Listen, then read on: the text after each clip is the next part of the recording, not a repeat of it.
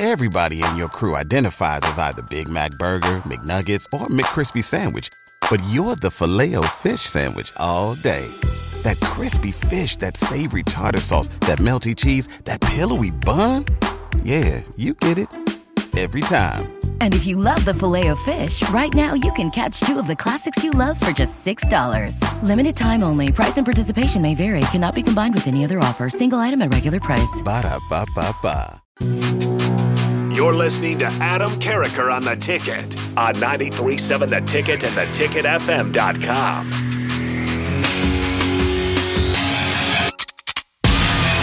Boom.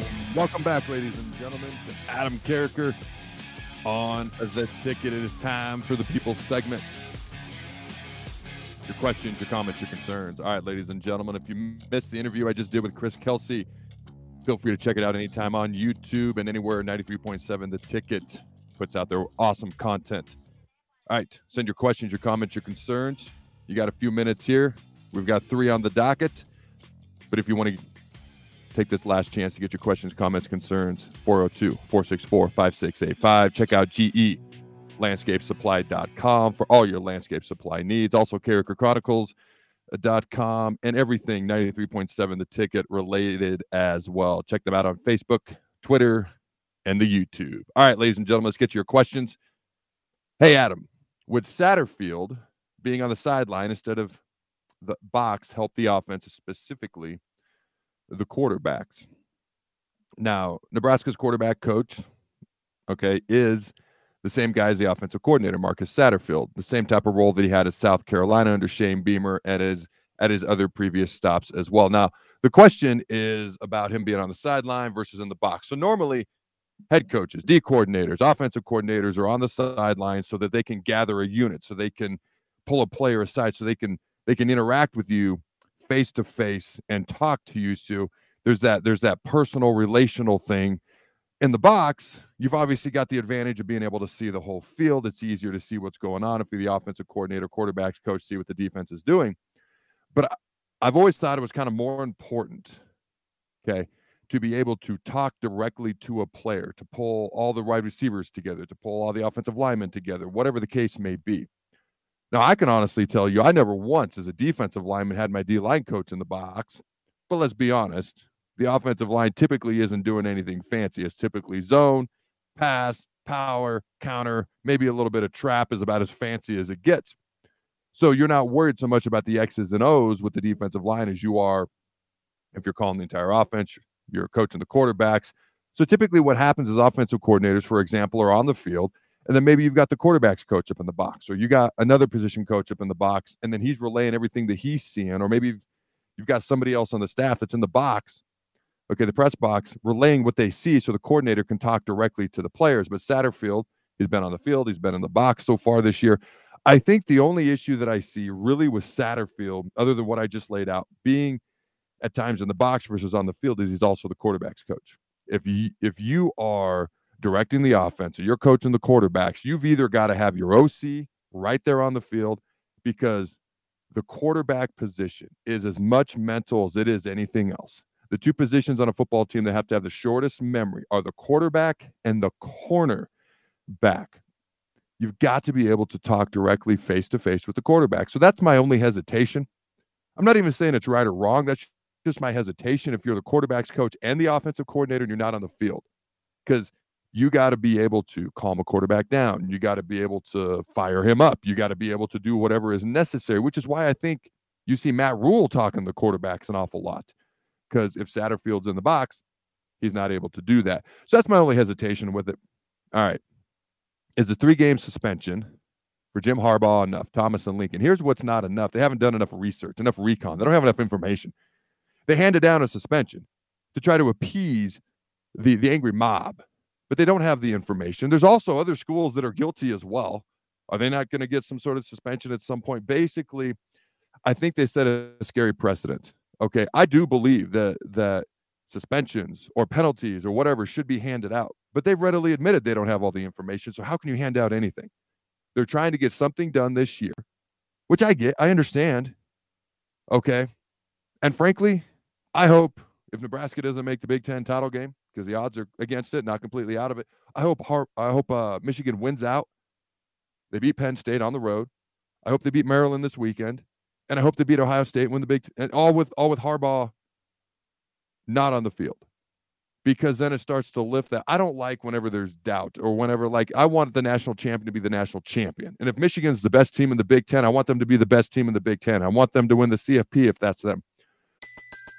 Everybody in your crew identifies as either Big Mac burger, McNuggets, or McCrispy sandwich, but you're the Filet-O-Fish sandwich all day.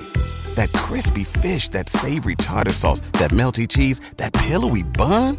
Yeah, you get it every time. And if you love the Filet-O-Fish, right now you can catch two of the classics you love for just $6. Limited time only. Price and participation may vary. Cannot be combined with any other offer. Single item at regular price. Ba da ba ba ba. I don't like doubt. I like it to be clear cut. And so for me, they needed to get more information. The silver lining in this is if Michigan does win against two top 10 teams when they played them, one on the road and one is the game, I guess, against the Ohio State, I guess. And if they do it without Harbaugh, that removes a little bit of that doubt. To answer your specific question, they shouldn't have done anything because they don't have the necessary information. Because do they add more? Do they punish somebody else? It's just, it's, we're trying to appeal the pitchfork mob mentality, and that's a dangerous precedent to set, in my opinion. All right, we got one more question here. Who is the best player on the black shirt defense? So when I read that, that question, my initial response is what Chris said. Chris Kelsey. I thought he made a great point when I asked him about the D line. All the units work together. Okay, if, if like for example, if the defensive line is getting to the quarterback quicker, sooner rather than later, that's less time the DBs have to cover. At the same time, if the DBs are covering really, really well, that gives the D line more time to get to the quarterback. You know why Tom Brady and Peyton Manning were so nauseating to play against? They never had good offensive lines. Never. Okay. Edgerrin James, Marvin Harrison, all these guys that that Peyton Manning played with over the years, you never hear an offensive lineman named. You know why? Because his offensive lines generally weren't good. Anytime we played the Patriots, they had one good offensive guard. I forget his name, but he was an all pro, Pro Bowl type guy year after year. Other than that, Logan Mankins. I think he played at Fresno State in college. Other than that, they never had good good offensive lines because this is this sounds weird because I preach about the trenches all the time. But Tom Brady and Peyton Manning are their own unique animals. We all know they got rid of the ball so quick, so I could beat the guard, bam, quick as a whistle, and the ball would be gone. And it was nauseatingly frustrating as a defensive lineman. Okay, so my point is, it really wasn't on our secondary not playing well. It's the fact that it was Tom Brady and Peyton freaking Manning and their all-time greats. But my point is, it works together. The longer the DBs cover, the more time the D line has to get to the quarterback, and vice versa with the D line rushing the quarterback and making the DB's life easier. Now, to answer your question specifically, all right, it's interesting because there were some players that popped into my head. Right, Isaac Gifford popped into my head immediately. Okay, I'm not saying he is the best, but he's a guy that popped into my head, and he leads Nebraska. All right, with 67 total tackles, actually far and away. Number two is Omar Brown with 46 total tackles. He leads them with 33 solo tackles as well. So Isaac Giffords, you know, he's one of the better players this year. Malcolm Hartzog, maybe one of our better cover players as well. Okay. I believe he he leads the team in pass breakups. I'd have to double check that. All right, Nash Hutmacher pops into my head. A nose guard with four sacks is insane in any defense. Four, three, three, four, three, three, five, five, five, 22. Like a nose guard with four sacks is crazy.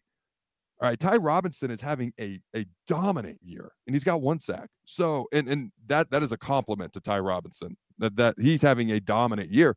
I'm just saying, Nash Hutmacher nose guard having four is crazy. I think a guy that's kind of flown under the radar, and he actually leads Nebraska with four and a half sacks is Jimari Butler. Okay, somehow he's like flying under the radar a little bit. So I think Nash Hutmacher, Ty Robinson pop into my head, Isaac Gifford, Malcolm Hartzog. Uh, Luke Reimer is a guy who's been banged up, but when he's on the field, he's highly productive. Nick Henrich has been one of these guys that's kind of been a mystery to me.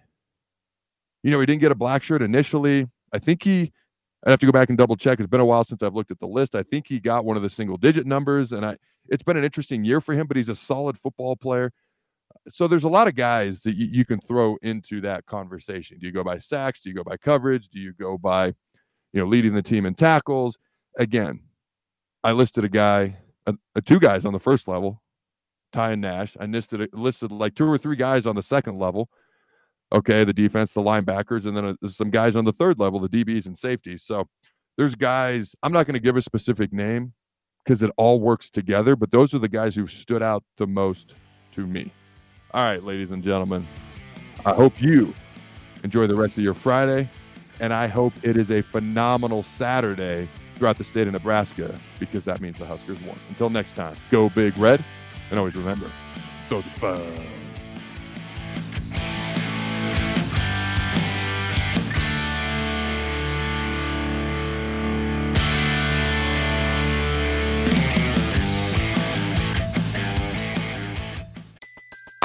Everybody in your crew identifies as either Big Mac Burger, McNuggets, or McCrispy Sandwich.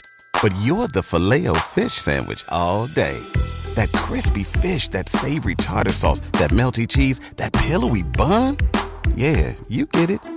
Every time. And if you love the Filet-O-Fish, right now you can catch two of the classics you love for just $6. Limited time only. Price and participation may vary. Cannot be combined with any other offer. Single item at regular price. Ba da ba ba ba.